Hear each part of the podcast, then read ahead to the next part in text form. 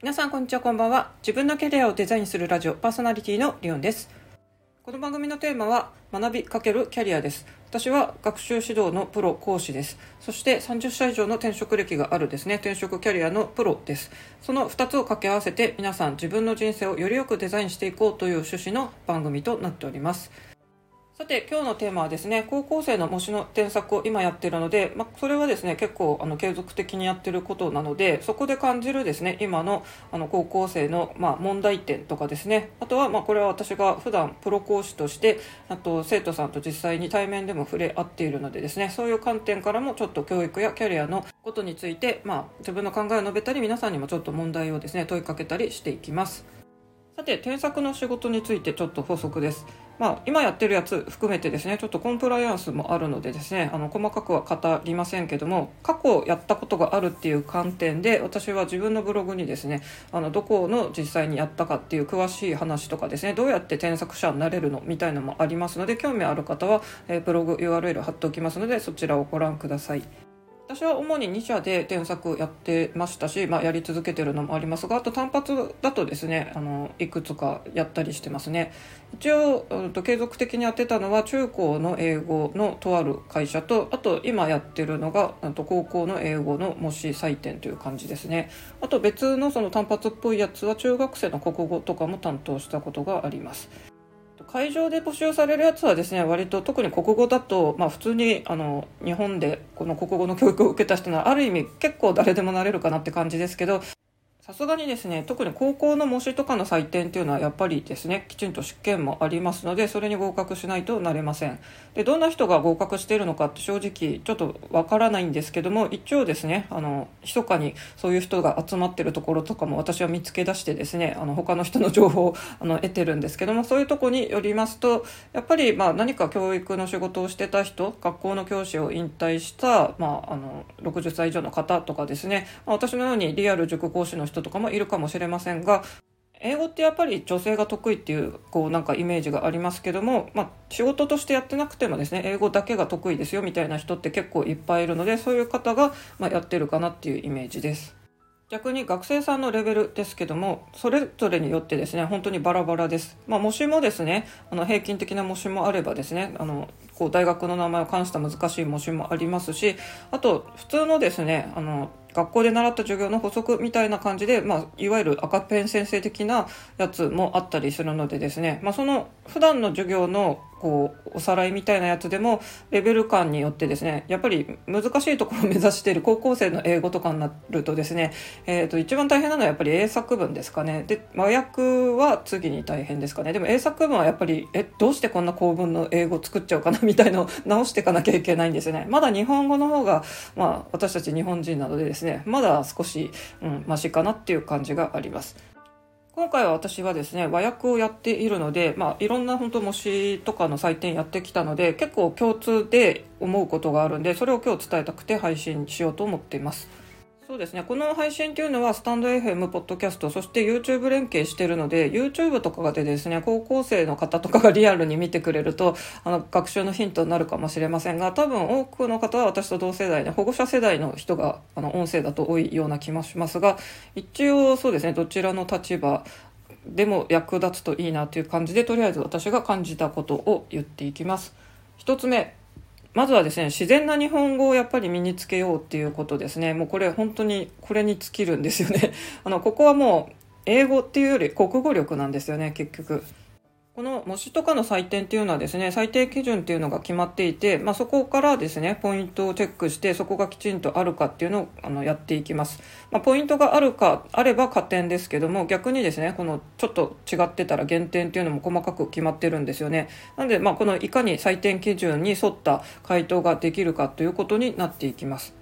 日本人にとって訳しにくいのの一つが無生物主語ですね例えばなんか多大な困難が彼をあの苦難に満ち溢れさせたみたいな感じで直訳ではまあ丸つくんですけどもこれって最終的にはですね、まあ、私たちがこう赤ペンを入れるとしたら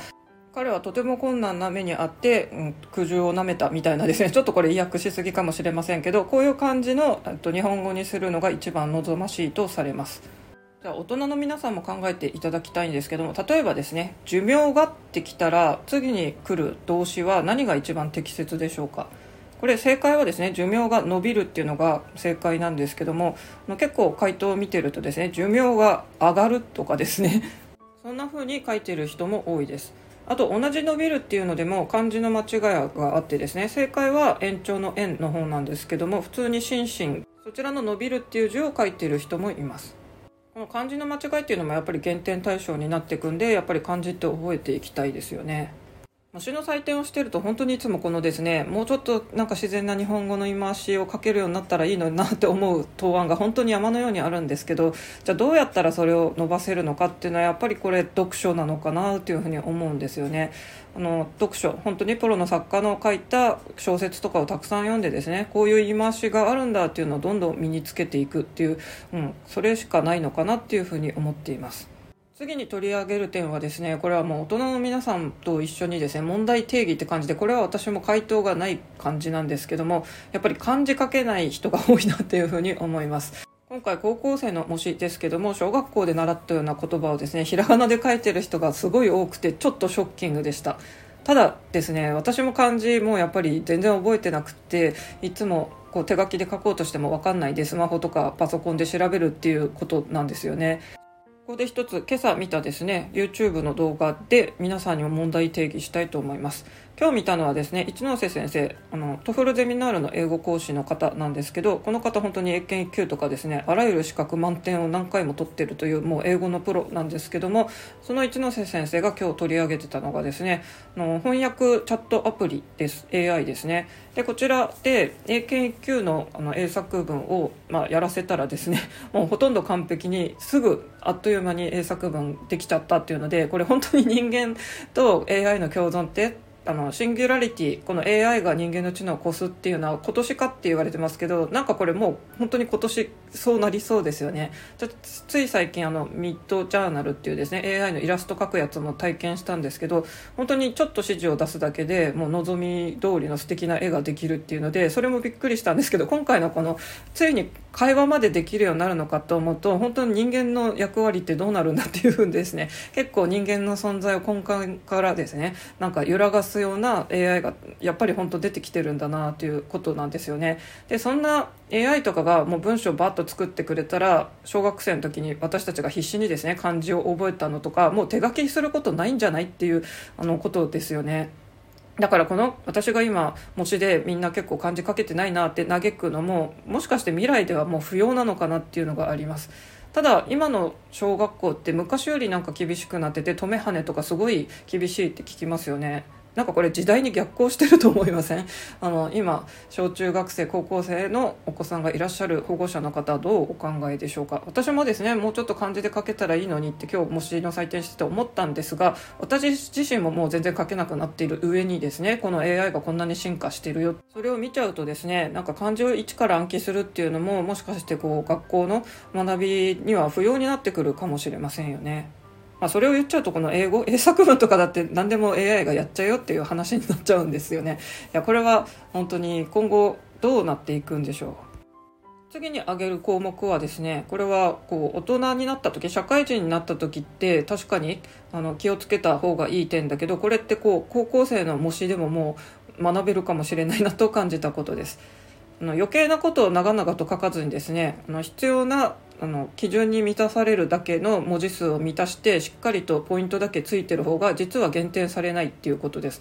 これは会社のプレゼンの場合を思い出していただきたいんですけども会社のプレゼンとかまあ会議で発言する時って要点がよくわからないブレブレのなんか文章をですね長々と話されてもやっぱり聞いてる方もですね長いよって思うし結局何が言いたいのってなりますよね。もうひろゆきさんばりにん？それで結論はってなりますよね。でそれと同じことでですねなんかこれってもう学校時代でももしかして訓練できるかなと思ったんですよね。今回のこの模試もですね何文字以上っていう最低のこの文字数が決まってます。でほとんどの生徒さんはですねやっぱりこうたくさんそれ以上マスいっぱいにですね書いてるんですがもう全然見当違いのおかしな文をですね最後まで書ききってる人がいるんですけどなんか余計なことを書けば書くほどですね減点されるあの回数も増えていくんですよ。それよりも30時って今回決まってたとしてですねびっちり30時本当に丸入れてちょうどぴったり30文字っていうなんか無理やり30にしたよみたいなやつでもあの採点基準で今回ですね A と B と C っていうポイントがあれば OK っていうやつで、えー、とその短さの中でもその3つが入ってる人は減点されずに丸。で頑張ってですね無理やりこう伸ばして伸ばして枠内でなんか100文字ぐらい書いた人はなんか変なことを書いたがゆえにどんどん減点されてってですねあのポイントもずれててまあ、結局全然得点ならないみたいなことってよくあるんですよね。まあ、これ高校生にはあんまり言ってもあの響かないしこれはあんまり気にしないでほしいんですけどただ大人のこう社会人の立場からするとですねやっぱり学生のうちからこういう結論から述べるとかですね端的にあの必要なことのみを述べるっていうのは意外とこの英作の役でもですねもしかして訓練できるのかなって私はちょっと今回思っちゃいました。各私もですね結構ベラベラと話せるタイプでこの配信もですねなるべく10分ぐらいでまとめたいと思っても私話そうと思えば本当に30分40分とかですねベラベラ喋っちゃうんですよね。なのでやっぱり簡潔に結論からあの話せるようになりたいなというふうに思っています。というわけで今日はプロ講師が添削をやってみたということでですね高校生のもし英文和訳の問題を見てですねちょっと気になった点をピックアップしてみましたもちろん漢字の問題とかですね、まあ、そもそも英語勉強する意味あるのとかも問いかけられたらですねなかなか言葉に詰まりますけどただ一つ言いたいのは英語がうん、全ての教科の中で一応ですね多分自分のキャリアを広げるには本当に役立つので苦手な人もですね最低限の本当に中1で習ったようなですね基礎の基礎はやっぱりできた方がいいんじゃないかなと思います。